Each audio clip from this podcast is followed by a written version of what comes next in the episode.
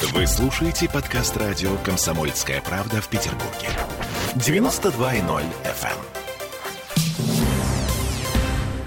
Движемся дальше. Новые автоматические камеры в Петербурге появились на дорогах, причем массово появились. Смольный объявил сегодня, что 115 камер ловят на скорость, плюсом к тем, что уже ловили. И еще более сотни появятся до конца года. Губернатор Александр Беглов заявил по этому поводу буквально. Обеспечение безопасности движения, снижение травматизма – общая задача органов власти любого уровня. Правила должны соблюдать все участники дорожного движения. Беспристрастная фиксация камерами поможет выявить нарушающих скоростной режим. Город и дальше будет продолжать работу в этом направлении. Конец цитаты. А здесь, эм, ну вот, как бы прислушавшись э, к тому, что звучит за этими словами господина Беглова, нужно помнить, что много-много лет подряд у нас было чуть меньше 300 автоматических камер. И власти э, вот только теперь обещают сделать в два раза больше, при этом в Москве в пределах Садового кольца камер едва ли не больше, чем у нас на весь город, на весь Петербург. Это мы такие законопослушные, и власти нам так доверяют? Или у наших властей просто денег нет на новые камеры? С этим вопросом обращаемся к автоэксперту, эксперту рабочей группы при правительстве России по регуляторной гильотине по вопросам безопасности дорожного движения. Дмитрий Попов у нас на связи. Дмитрий. Здравствуйте, Дмитрий. Так, так и хочется сказать «yes». Слово Yes. «регуляторное» зашло. А я так и не пытаюсь, вы заметили? Не пытаюсь. Да, Продолжайте, да, да, да, мальчики. Да, да, да. все-таки. Значит, смотрите, какая интересная история. Я вот э, очень хороший тезис по поводу сопоставления Москвы и Санкт-Петербурга. Я где-то с полгода приблизительно тому назад давал комментарий на тему методологии, которая применяется при размещении комплексов фото-видеофиксации. И говорил о том, что в Москве гораздо большее, там несколько тысяч количество камер, чем в Петербурге. Я даже думаю, что это в 10 раз получается. Э, При этом плотность дорожно-транспортных происшествий в Москве и в Петербурге, я обращаю внимание, плотность, а не количество, то есть их, их размещение на поверхности улично-дорожной сети приблизительно одинаковое, что говорит о том, что эффективность применения камер имеет тоже значение, а не только их количество. Когда вы расставляете их много в одном месте, то они много в одном месте, денег собирают много, а эффективность у них как у одной.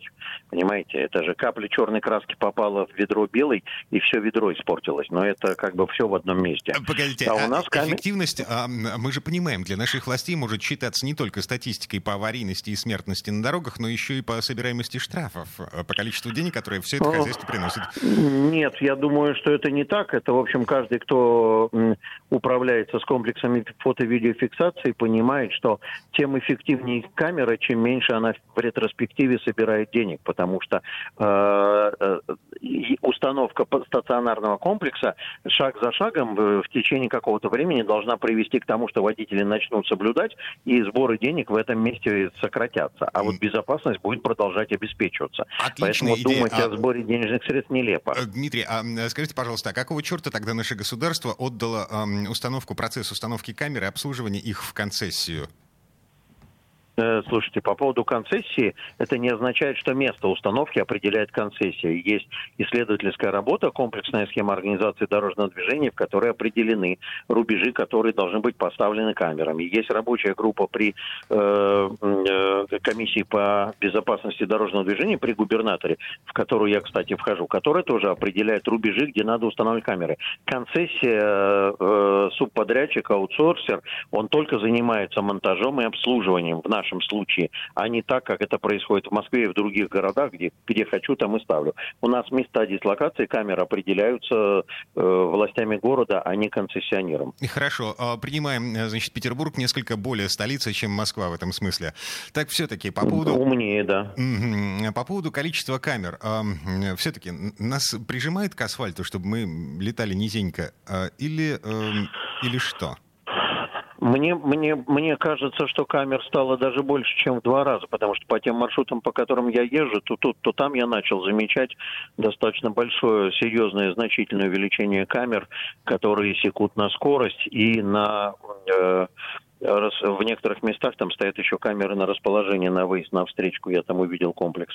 Вот. Ну, все-таки, ну что, нас призывают к порядку. Сейчас еще и вы обратите внимание, теперь не устанавливаются таблички, которые предупреждают, что здесь фото и видеофиксация. Да-да-да. Теперь по новому ГОСТу и по новым правилам только на въезде в в этот маленький городок Санкт-Петербург ставится табличка о том, что в нем может быть фото-видеофиксация. Поэтому водитель менее информирован, а следить надо за соблюдением ПДД, соответственно, получается везде. По поводу новых составов правонарушений. А, смотрите, сейчас из Москвы вот эта зараза с камерами на ремень и на мобильник в руке расползается по всей стране. Там в Татарстане, в Тамбовской области, по-моему, уже появились.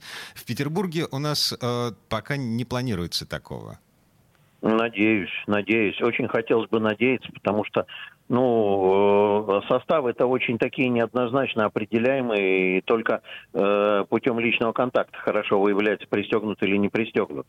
Вот, например, специалисты по э, контраварийной и прочей всякой подготовке и безопасности отмечают, что при пристегивании ремнем безопасности в зимнее время года, когда на вас много пышных всяких таких всяких одежд, ее надо расстегнуть для того, чтобы ремень максимально плотно прилегал к телу. А в этом случае я куртку, как минимум левую ее полу, да, если я водитель, или правую, я их достану из-под ремня, и она будет закрывать ремень. Она будет закрывать ремень, я буду пристегнут, но при этом, соответственно, э, значит, э, на камере будет видно, что я якобы э, без ремня. А если куртка, в принципе, в тон и в колер того, э, того цвета, которого идет ремень, не ремень подкрасить, что ли? Поэтому будет большое количество ошибок, предполагаю я, на эту тему. Что касается разговоров по мобильному телефону, то мне кажется, что то, что мы находимся в 21 веке, давно уже надо было бы как-то это социально сделать ответственными производителей мобильных телефонов, и как только он двигается со скоростью при геопозиции более 20 км в час, просто обрубать все, кроме передачи данных. Ой, а это можно сделать технически? Технически это очень просто. Это, поверьте мне, как специалисту по подготовке и пуску энергии Буран. Технически это программными средствами сделать несложно. Слушайте, В этом а... случае водитель, чтобы сохранить функции разговора, придется отключить геопозицию. Геопозицию отключат, о камерах не уведомлен. Так что тут все одно за другое тащит. Отлично. Слушайте, подождите, а если я разговариваю за рулем, я никогда в жизни не сидела за рулем, но в принципе в ушах, просто в ушах по телефону, да, ну то есть руки свободны. Это не запрещено, я вам я больше понимаю, скажу. У меня это, машина, но... например, коннектится с телефоном, и я еду и разговариваю. Правильно, но это безопасности даже... моей угрожает?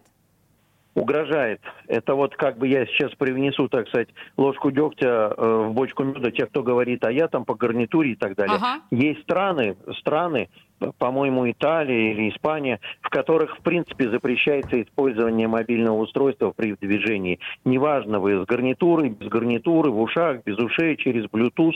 Э, значит, приблизительно, э, дело в том, что значение это имеет не необходимость нажимать кнопки, как в этом э, скандальном сейчас всеми обсуждаемом ДТП, имеет значение необходимость обработки прерывания, входящий звонок. Я должен сориентироваться, кто звонит, по какому вопросу, тема разговора, моя позиция по этому вопросу, что спрашивать, спрашивают, я должен отвлекаться от управления на 0,3 секунды, срывается время реакции. А это, между прочим, 5 с лишним метров, если я соблюдаю скоростной режим. И уже мне дистанции не хватило. Понимаете? Интересно, Поэтому, да, принято. Возможно, возможно, имеет смысл нарушать. По-моему, то ли в Индии, то ли еще где-то, если э, при ДТП будет доказано, что вы работали с мобильным телефоном, то дальше не будут даже обсуждать, просто вас признают виновным. Угу. Очень интересно. А, Дмитрий Попов был у нас на связи, независимый автоэксперт, э, эксперт рабочей группы группы при правительстве России по регуляторной гильотине по вопросам безопасности дорожного движения. Дмитрий, спасибо, хорошего вечера.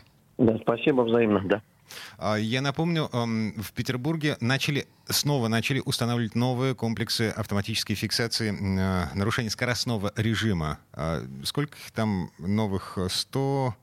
115, 115. 115 камер уже работают новые, это плюсом к тем, что работали до сих пор. И власти обещают, что их будет еще в два раза больше Слушай, к концу этого года. Еще одна цифра, о которой ты, похоже, решил не говорить. 2922 дня сегодня, как э, горшок из «Короля и Шута» не пьет. Сегодня 8 лет со дня его смерти. А, к сожалению, мы не успеваем обсудить эту тему. Но, так Но тем иначе... не менее, да. панки на Богословском кладбище. А... Темы дня.